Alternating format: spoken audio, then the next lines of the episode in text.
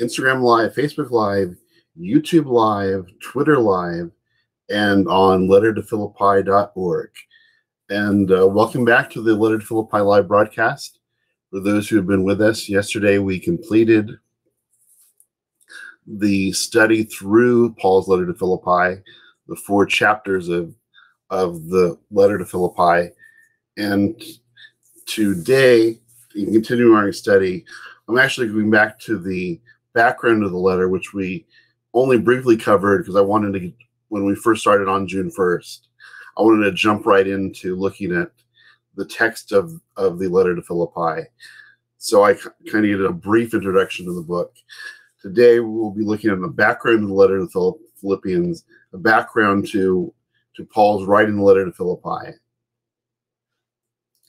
And uh, then tomorrow we'll be looking at at the letter itself, the structure of the letter, the the background where where it was written. So to so to continue our study in, in Philippians, we'll be now looking at the background to the book and some basic information about the the writing of the book, the time that it was written, where it was written, and more as we continue this ongoing look into Paul's letter to Philippi. So uh, we can start with a, a word of prayer and then we will go into our study. O Lord, you are good. We thank you. We bless your holy name. We thank you, Lord, that we have this opportunity to come to you and study your word, study the holy words of your righteous servant Paul. Help us, Lord, to become more and more and more in Messiah each day as we listen to and hear these words. And we thank you for Messiah Yeshua, who is our life, in whose name we pray. Amen. So again, welcome to welcome to Letter to Philippi Live. We'll be uh, looking at the background letter to the Philippians today. And my name is Sean Emslie. I am your teacher, and I am the founder of Letter to Philippi, a new Messianic Jewish theological organization.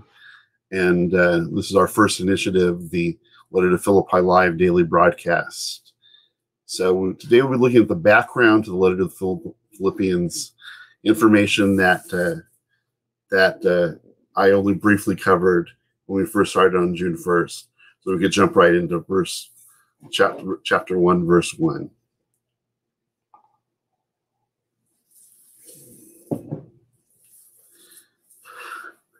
This is from Acts 1 8. But you will receive power when the Ruach Kodesh comes upon you. You will be my witnesses both in Jerusalem and all Yehuda and Shomron, indeed to the ends of the earth. With these words, the mission to reach the world with the message of Yeshua began. Starting with Jerusalem and Judea, the message of Yeshua spread among the Jews of the land. The earliest Messianic community was a movement of Jews.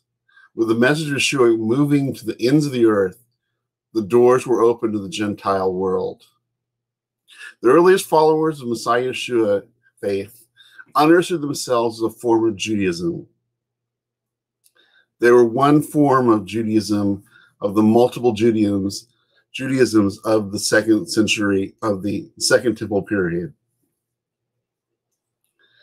Jewish scholar Jacob Neusner of, of blessed memory wrote, he described the faith he described the faith of the early Jewish followers of Yeshua as one of the Judaisms of the Second Temple era.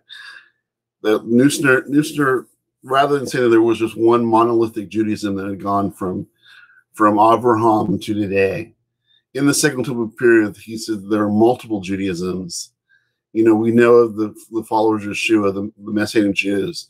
We know of the, the Sadducees, the Pharisees, the Zealots, the Qumran community.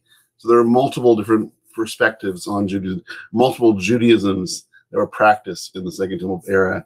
And the followers of Yeshua, the Messianic Jews, Jews are the followers of the way, were another one of the multiple Judaisms of the Second Temple era.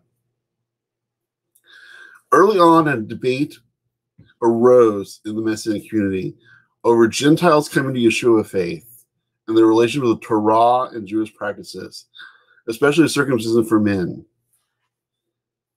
being that there was such a clear understanding among the early Jewish followers of Yeshua that their faith was Judaism, that they, they had not abandoned Judaism for another religion, but they had accepted the Messiah promised in, in the Jewish faith, promised within in Judaism, that they that the at that in that understanding, those who were coming to follow the God of Israel were to be Jews.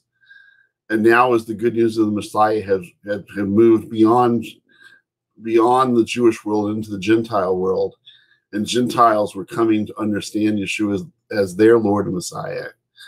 There was a debate over whether these Gentiles had to also become Jews first, had to convert to Judaism before being fully brought into the people of God, into the Messianic community, that it was so deeply understood that this was a Jewish faith and a Jewish faith of Jews that the only way that many could only understand Gentiles entering into the into the Messianic community by converting to Judaism, also to convert to Judaism and accept Yeshua faith.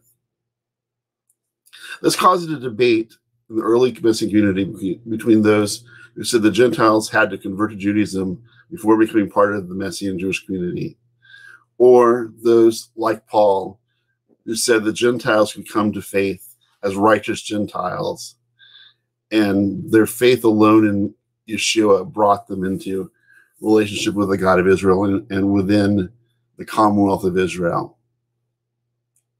This caused a debate that was that was that we see in Acts chapter 15 when men from Judah went to Antioch to teach the Gentile believers you can't be saved unless you undergo Brit Milah in the manner prescribed by Moshe. So there are those who, who went went from Jerusalem to Antioch and were telling the Gentiles who were coming to faith in Antioch they had to undergo Brit Milah, they had to be circumcised, and they had to, in essence, convert to Judaism and become followers of Yeshua. This teaching conflicted with what Paul and Barnabas taught the Gentiles that they were able to come to Yeshua faith as Gentiles, become righteous Gentiles, they did not have to convert to Judaism, become part of the people of God.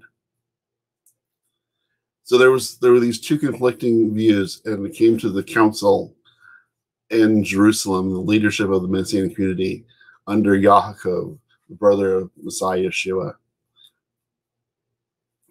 After hearing debate among both sides, Yaakov James, the brother of Yeshua and the leader of the Messianic Community in Jerusalem, made this made this this suggestion. He put this forward. Therefore, my opinion is that we should not put obstacles in the way of the Gentiles returning to God. Instead, we should write them a letter telling them to abstain from things polluted by idols, for fornication, from what is strangled, and from blood. Yaakov's opinion about eliminating the obstacles of circumcision as well as full Torah observance and submitting full Torah observance for Gentiles coming to Yeshua faith and substituting less stringent practices result in the council's unanimous ruling. This wis- this wisdom, this this decision that that came through through Yaakov was was affirmed unanimously by the, the Jerusalem Council that, that the Gentiles were not to to have anything put in their way of them coming to know Yeshua faith, except that they were given these four these four uh, four rules for for uh, ways of, of having table fellowship with their Jewish brothers and sisters. They were to to to uh, abstain from things polluted by idols, or fornication, from what is strangled from blood. These basic four four commandments were were given to the Gentiles to for them to have contact with their Jewish brothers and sisters, so as not to cause any any uh, problems, any any issues or controversy between them and their Jewish brothers and sisters who were who were following the, the, the Torah commands, who were living as observant Jews. After this was after this was was done, this this vote, the unanimous ruling of the council, a letter was sent out the communities of the Gentiles, telling them that they did not have to convert to Judaism or be circumcised, but they could come in to become full members of the Messianic community by becoming followers of Yeshua. That in this ruling, the, the Jerusalem Council set forward that Jews would come to Yeshua faith as Jews and would live their lives as Jewish followers of Yeshua, following Torah commands, circumcising their sons on the eighth day, and living as Jews following the Messiah of Israel and the God of Israel.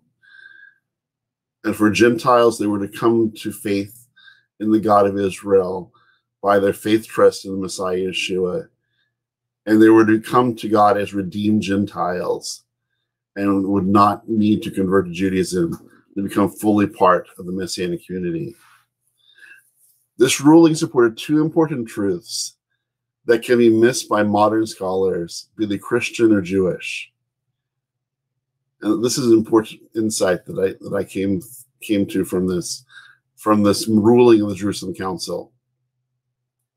Firstly, the fact that Gentile Torah observance, including circumcision, was a, was was first the fact that Gentiles having to observe Torah, including circumcision, was an issue to the Messianic Jewish community, demonstrated the importance of continued Torah observance and practice for Judaism for the Messianic Jews. The fact that that there were those among the Messianic community who were who were adamant that Gentiles had to take on full Torah observance, including circumcision, showed the importance of circumcision and Torah observance for the Messianic Jewish community. That if they were if they were looking to compel these Gentiles coming to Yeshua faith to be circumcised and to fully become Torah observant Jews, they too would have had to have been in their own lives understood that Yeshua faith meant being a Torah faithful Jew. And the fact that this was an important this is is and the fact that this was important to, to them showed the importance of living as faithful Jews for the Messianic Jewish community. That they they knew was so important in their own lives that they were compelling it on on the Gentiles. Though though we know that the that the council would reject reject the need for Gentiles to become Torah observant and to be circumcised. The fact that, that it was an issue of concern showed that there, even these many years after Yeshua, that uh, there was was a, a, consistent understanding among Messianic Jews that Yeshua faith was tied to Torah observance. Many Christian commenters suggest that this ruling by the Jerusalem Council ended Torah observance for all followers of Yeshua, both Jews and Gentiles. Bringing the issue to the Jewish Council would have been a non-issue if this is true many many commentaries that you find from Christian scholars will say that in this ruling, not only did the Jerusalem Council say that Gentiles coming to Yeshua faith did not have to be circumcised, did not have to follow follow the Torah, but it also said that all, but they said that that that included the Jewish believers too. That, in this ruling, that Yaakov and the leaders of the Messianic Jewish community in, in Jerusalem ended the requirement for all followers of Yeshua to follow follow the Torah. And we know that this is this is is is contrasted by the the way of life of the of the Messianic Jews of the first century and Paul's own life that even later in his life he referred to himself as a Pharisee, one who was a strict observer of Torah commands. So we know this is also an incorrect view that coming from the Christian community that this passage means that no follower of Yeshua was to be circumcised and follow Jewish commands. And this is is something that we can we we can know from the way of life of the Jewish followers of Yeshua. If the Messianic Jews themselves, if it is true as, as Christian scholars say, if the Messianic Jews themselves had already decided to abandon Torah as Yeshua followers, it seems pointless and even cruel for them to require Gentiles to honor Torah if they Jews had already abandoned it. And this is important insight that I, that I came about is that that if if the it is true that the that this was a rejection of Torah for Jewish believers that the, that the council is putting forward, that it would really seem to be cruel on the part of, of these of these uh, these Jews who wanted Gentiles to, to be circumcised and to observe Torah if they themselves had already rejected it. If if the the Jewish followers of Yeshua had rejected Torah living, but now they wanted to force that upon Gentiles, it would be really cruel for them to do that to put an obstacle in the way of these Gentiles coming to Yeshua faith. That if they no longer honor the Torah, by them compelling Gentiles to to observe Torah, it would seem to be a very cruel thing for them to do, for them to to reject it in their own lives, but compel it on others.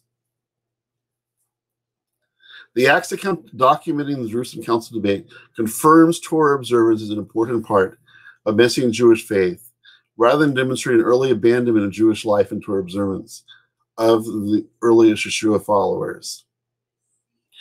So in this in this this first point, we can see that the, the fact that that there was an issue of Gentiles observing Torah showed that the Jewish followers of Yeshua still were focused on living their lives as Jews, as observant Jews.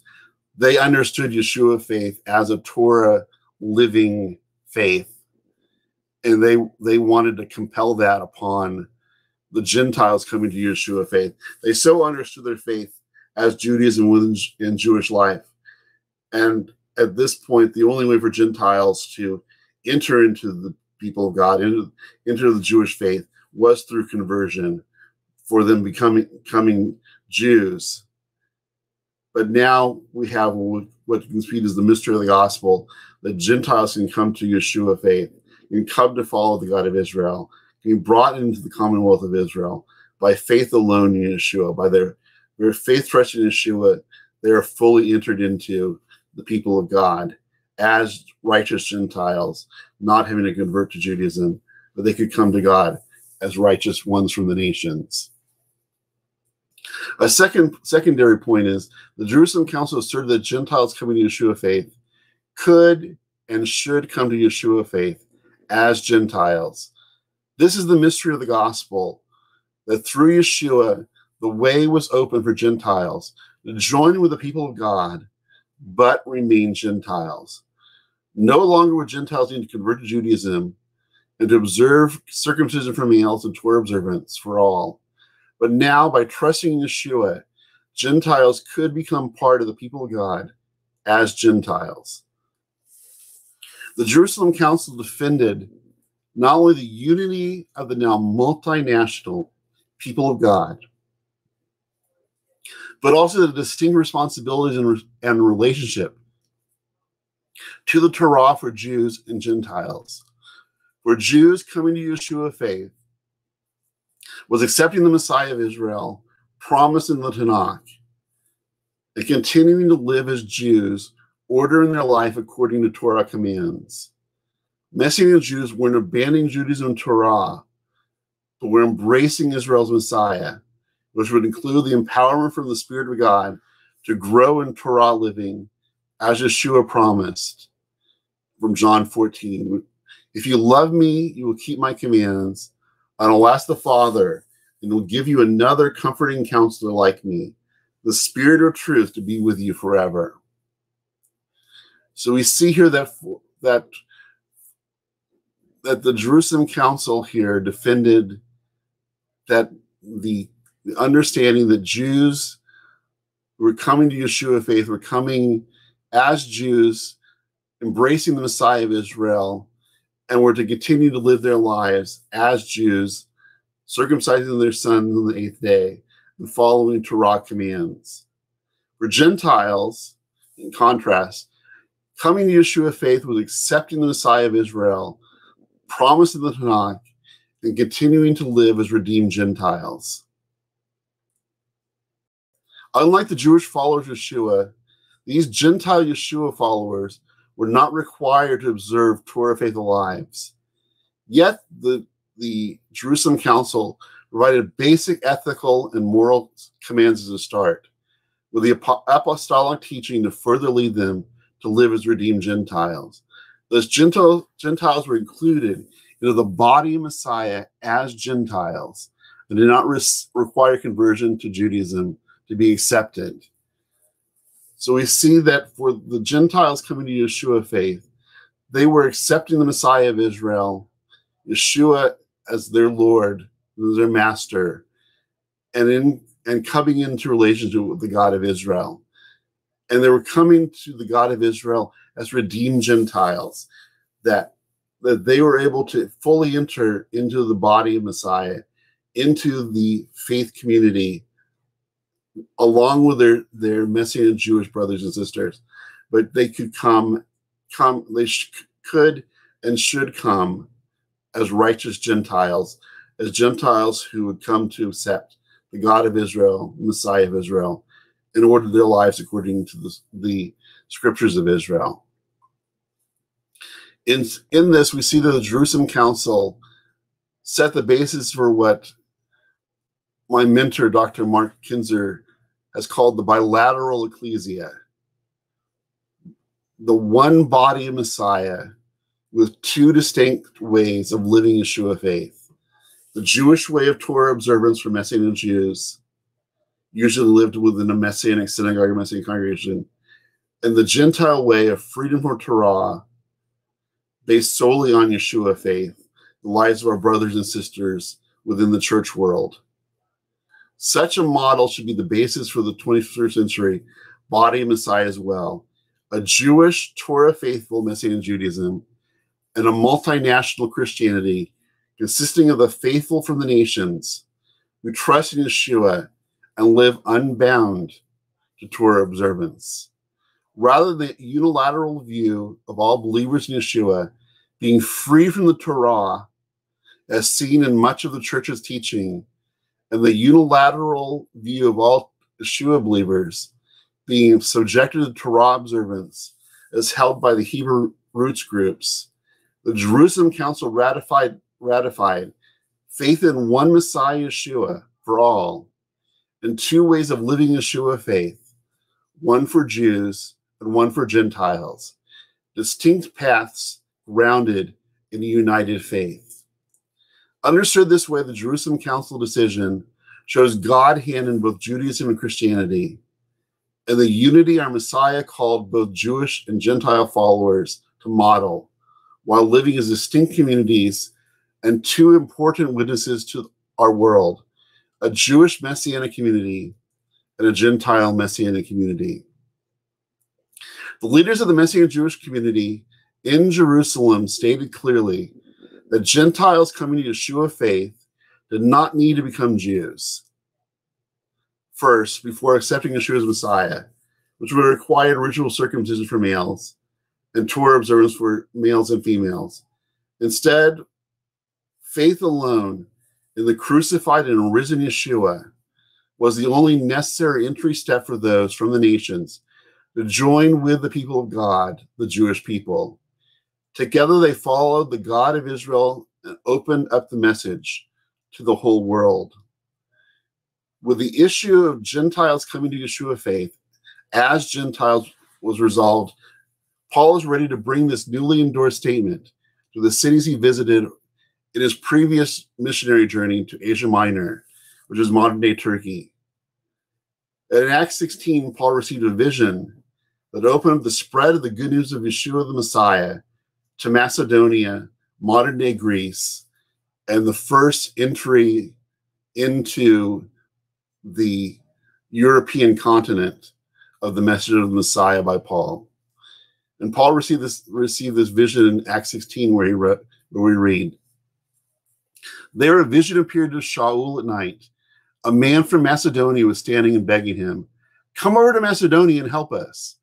As soon as he had seen the vision, we lost no time getting ready to leave for Macedonia, where we concluded that God had called us to proclaim the good news to them. After experiencing this vision, Paul set out immediately to share the message of Yeshua with the people of Macedonia. In Acts 16 12, Paul comes to Philippi, a Roman colony and major city in Macedonia that was named after Philip II, the father of Alexander the Great. Philippi, the city, city the, that Paul wrote this letter to, was named after Philip II, the father of Alexander the Great. Emperor Augustus declared Philippi status as a Roman colony after Philippi had been the site of his and Mark Antony's victory over Brutus and Cassius, the lead assassins of Julius Caesar in 42 uh, BCE. Later, Philippi, Augustus, later, later in Phil, near Philippi, Augustus would defeat Mark Antony, which guaranteed his place as successor to Julius Caesar. Augustus was actually the ruler when Messiah, Messiah Yeshua was born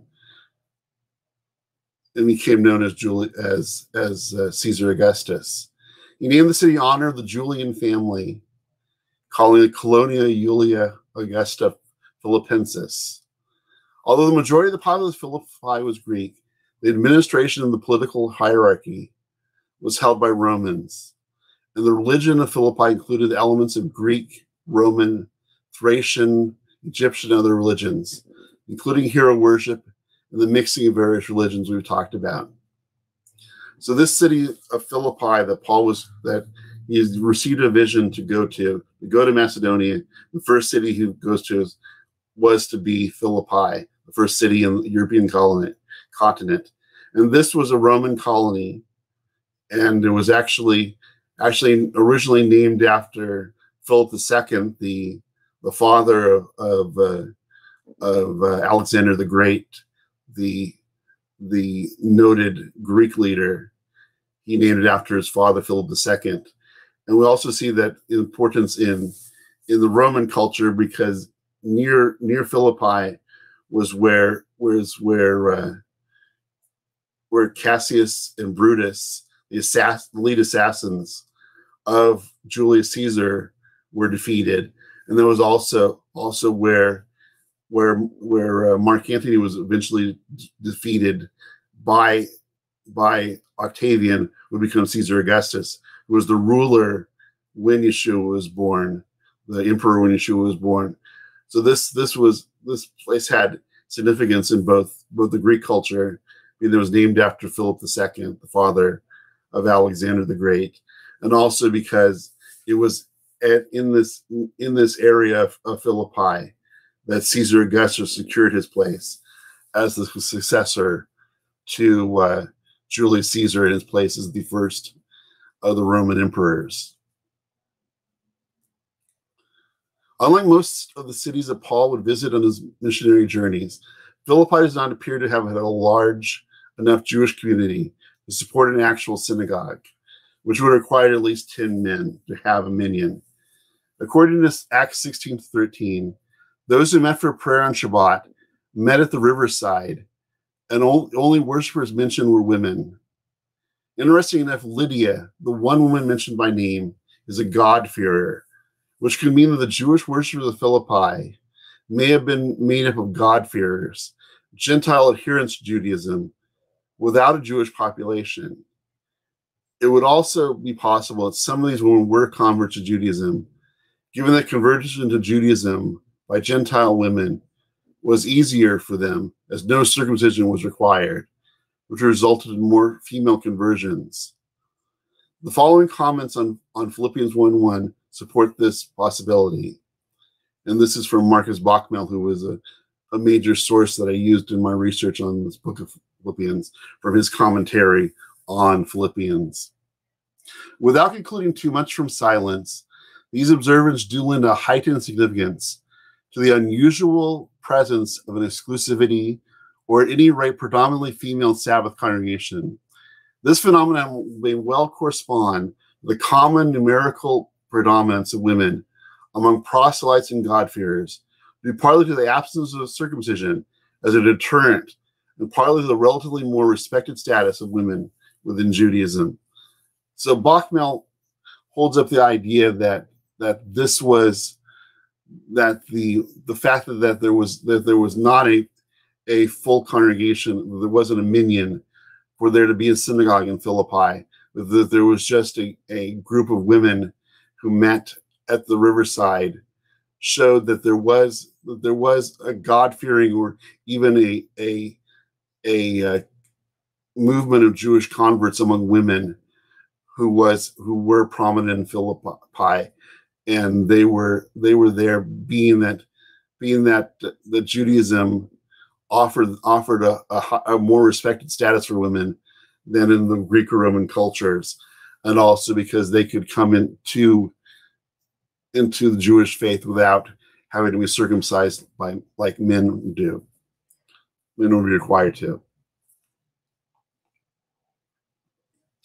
The Messianic community in Philippi began with Lydia and her household coming to believe in Yeshua.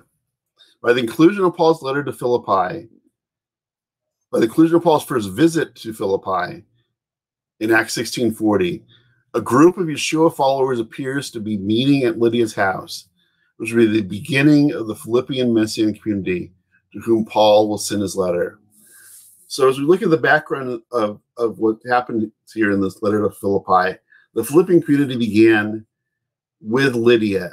Lydia was one of the women that was meeting, was praying on Shabbat at the riverside with other women who were practicing Judaism, whether as God-fearers or as converts to Judaism. And we see that by the end of of the time that Paul was first in in Philippi, we were reading about in Acts 16, not only had Lydia become a believer in Yeshua, her whole household became believers in Yeshua, and there was already already a Messianic community. There was actually meeting in her home. There was a, a, a congregation of, of Yeshua followers meeting in her home. So we see that Paul came came to, to Philippi, established his community, and by the time he left, there was the beginnings of, of, of a house community or house church in in Lydia's home. And this leads us into looking at at, some more of the of the of the issues about the writing of the letter, where it was written, and uh, and we will look at that now. The, the letter was written by Paul from from Rome, probably in 62 of the Common Era, during his final imprisonment, in as was recorded in Acts 28, which is 14 to 31. And this this this is my understanding. This is what, as I said, said that will there will be there are there are two major opinions among biblical scholars. One this was written in Rome, which I which is the the more traditional view, and there's also other scholars like N.T. Wright, for example, who holds that it was actually in Ephesus that Paul wrote this letter during during an early imprisonment before before the later time of this of this if it, as I said, it would be written during his final imprisonment, which would have been around 62 of the Common Era. Philippians is one of four books written by Paul, which are known as the prison epistles, letters written in prison, which include Ephesians, Philippians, Colossians, and Philemon. All four of these letters were written from prison by Paul in during during his, during one of his imprisonments. As I said, that looking at Philippians, uh, holding that it was written from Rome during his final imprisonment. All four letters were imprisoned based on the above. It's held that all the four letters were written in Paul's imprisonment in Rome, which you read about in Acts 28, 30 through 31 which reads Shaul remained two years in a place he rented for himself, and he continued receiving all who came to him openly without hindrance, proclaiming the kingdom of Messiah and teaching about the Lord Yeshua, the Messiah. This final imprisonment before his execution by Nero was under a form of house arrest, where Paul was confined to a rented room for the last two years of his life. The Rome was the place of writing as I hold, is based on the historic understanding from church history up until the end of the 18th century. And we and, and we can see see see that from from the earliest times of church history up till the 18th century, it was understood that this letter was written from Rome. And there was also the internal evidence in Philippians, reference to the whole palace and the emperor's household, that the whole palace was was sending greetings to people of Philippi. In the emperor's household, there were those who were who were of the faith of Messiah, who were sending words of encouragement to the Philippians. So internally in the letter, we have these two references to the whole palace and the emperor's household, which would have been in Rome, where uh, Nero was ruling. Also noteworthy is the severe nature of Paul's impending judgment, mentioned in, in chapter 1, verses 19 to 23, where Paul talks about his his impending impending death, that he was he knew that that his time on earth was coming to an end, that he was he was going to be facing the execution and facing the executioner soon. And he talked about how he wanted to focus as much of his life that he had left on serving the Messiah. So, given this impending judgment, it would seem that Paul would be writing this from his final final imprisonment before his execution in Rome, which would have been in the early 60s. I say 62 here in my commentary. His execution was a was a possibility, meaning he would be facing the emperor judge making Rome the location for the writing of this letter. As I said earlier, some modern scholars, such as N.T. Wright, have proposed that either Caesarea or Ephesus is a loc- locale, location of the writing of this letter. There are other scholars that understand the, the late nature of the letter, which also point, points to Rome. There are those who, who see see this as a, as a, a letter that was written late in Paul's life which would put him in, in Rome rather than in his earlier imprisonments in, in Ephesus or Caesarea.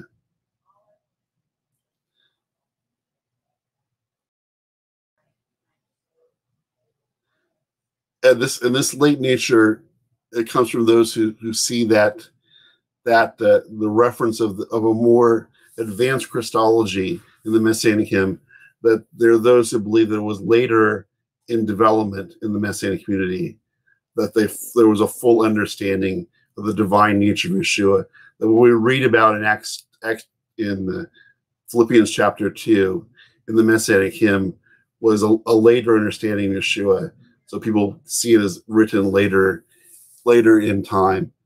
And also there's the reference to elders and deacons in in uh, chapter 1 verse 1 where paul talks about about the, the there being a, a, leadership structure in the messianic community in philippi and this has caused caused scholars to see these as later developments in, in the history of the messianic community so then they can they they say that it would be written later in paul's life. In this commentary and in this my teaching here we're going to consider rome as the place of writing. Many scholars believe that this letter is a combination of two or even three letters Paul sent to Philippi that has been edited into one letter. So, so there are those those who, who believe that this what we have is the letter to Philippi today, the book of Philippians, is actually a combination of multiple letters that Paul sent to Philippi, which were brought together into one letter for or the one book of Philippians is a combination of multiple letters because they're they're they're contrasting themes through the book. They're actually actually chapter three verse one begins with a phrase in conclusion, though there is a chapter four. So because of this, there are those those scholars who believe believe that that there were multiple letters sent to Philippi that we have now in a in a one combined combined letter, and this is something that that Paula Fredriksen brought out in her her book on Paul the Pagan's Apostle. That the letter to Philippi was a combination of multiple letters which were edited together into what we have today. An apostle breakdown of the letter into three letters is seen as the first letter as chapter 4, verses 10 through 20, where, where Paul thanks the Philippians for their gifts to him, which is the which was now the concluding part of what we have as letters where Paul's thanking them for the gift giving to him. We see a second letter from from uh, one one to three one. As I said, as I said, three one begins with the words in the phrase in conclusion, and finally the third letter being being chapter four verses four through seven and twenty one through twenty three, warning against division, and the third being three two through four three, eight through nine, an attack on false teachers.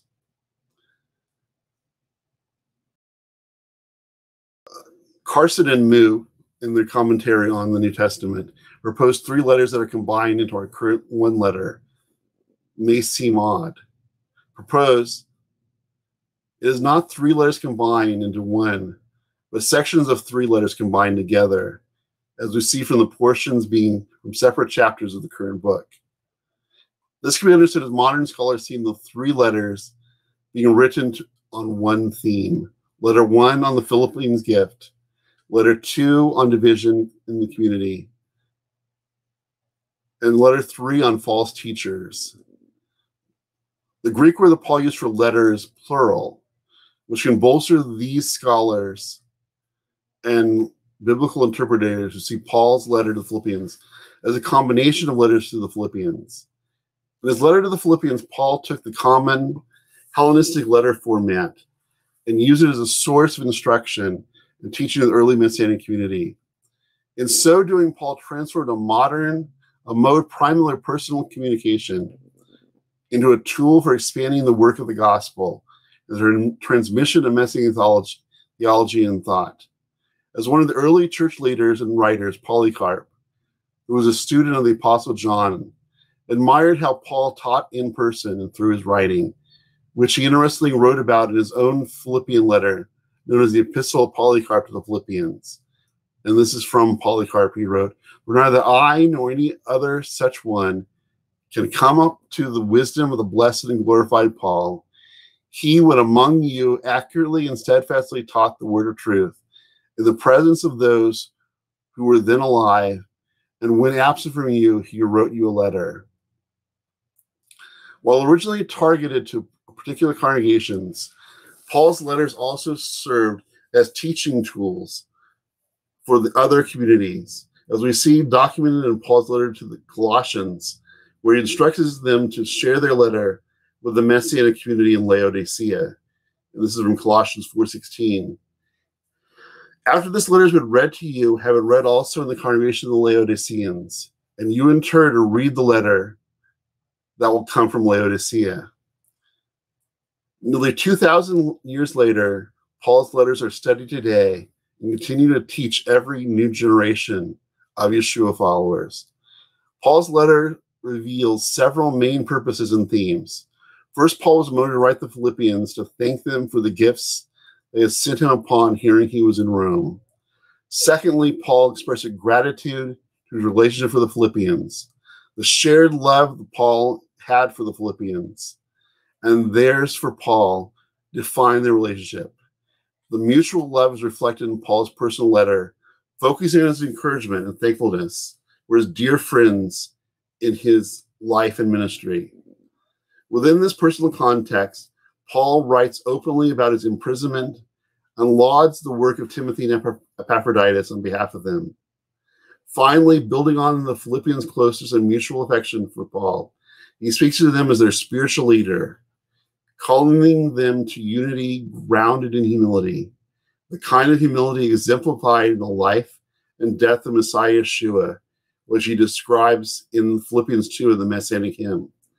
Paul urged humility by the Philippians, calling them to unite as an example for Yeshua, thereby continuing to spread the good news.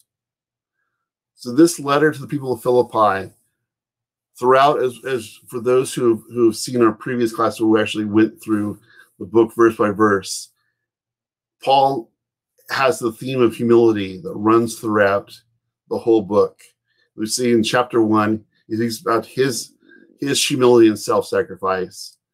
In chapter two, we have the Messianic hymn where we see the greatest example of humility, Messiah Yeshua. Later in chapter two, we see the examples of Timothy and Epaphroditus, two fellow workers of Paul who shared Messiah like humility. In chapter three, we get what Dr. Stern called a negative example of humility, pride, in the in those who who were who were proud over over their status, who were coming to to distract from the faith of the, the believers in Philippi. And also we see another issue of negative negative humility, pride, that was keeping Evodia and Syntyche, two women leaders in Philippi, apart in Paul in the fourth chapter of this letter. So throughout the book, we see this theme of, of humility, the theme of modeling the self-sacrifice of Messiah Yeshua. And this this is the background of this letter. This letter is meant to share the deep love that Paul has for the Philippians. And in that deep love, he calls them to model the humility and self-sacrifice of the Messiah. And that theme of humility and self-sacrifice runs throughout the whole of the book, the focus being on becoming more and more and more in Messiah. And Paul calls the Philippians and us nearly 2,000 years later to, to take on that humility, to model that humility and to model the Messiah as Paul called the Philippians, he calls us also to take on that Messiah like humility, that Messiah like self sacrifice. So this will conclude our the background to the letter of Philippians. As I said, said I wanted to when on June first when I started this study, I wanted to jump right into the actual text of the book rather than spending a whole session like we did today, going through the background of the book and and the background of, of about Philippi. So so now now after we went through the verse of verse study, now this was this was a good time to actually look back at the background of the book and the the background material that leads up to this letter to Philippi. So thank you for watching. This is the Letter to Philippi live broadcast coming to you Monday through Friday at 12 p.m. Pacific time, 3 p.m. Eastern time 10 p.m. Jerusalem time. And uh, we today we looked at the background of the letter to Philippians. And uh, we'll look to to where we're going next in our our continuing look here at Paul's letter to Philippi. And appreciate all those who are watching. And if you have any questions, go to letterphilippi.org. You can fill out our uh, our uh, contact form. If you have any questions, you can you can purchase my commentary on Philippians on the resources page. You can leave a prayer request while we're praying for you. As we talked about in, in Philippians 4 6, the importance of bringing everything to God in prayer. You make a contribution to our work on our giving page. And you can find about other other uh, initiatives that we're doing. You can watch all of these videos that, that we've done so far since June 1st on the teaching page. For those who uh, subscribe to Apple Podcasts, we're now available on Apple Podcasts. Just search for Letter to Philippi, and you can subscribe there, and and you will be able to download all of our classes to this point, and we'll be adding adding more as they as they come out. And that will conclude our time today. Thank you for watching. The final word of prayer, and we can go on with our day. Oh Lord, we thank you for this time to be together. We thank you for Yeshua, who is our life. We thank you, Lord, for these words of your righteous servant Paul. And in the name of Yeshua, the name above all names, we pray. Amen. So thank you for watching. This is Letter to Philippi Live from lettertophilippi.org. My name is Sean Emslie, and I've been your teacher. And we'll continue our journey through Paul's letter to Philippi. And we'll see you see you tomorrow. If you missed any of these classes, just go to letterphilippi.org and uh, watch or listen to those that are available. And we're also available on YouTube. Just look for Letter to Philippi. So thank you for watching and have a good day, everyone.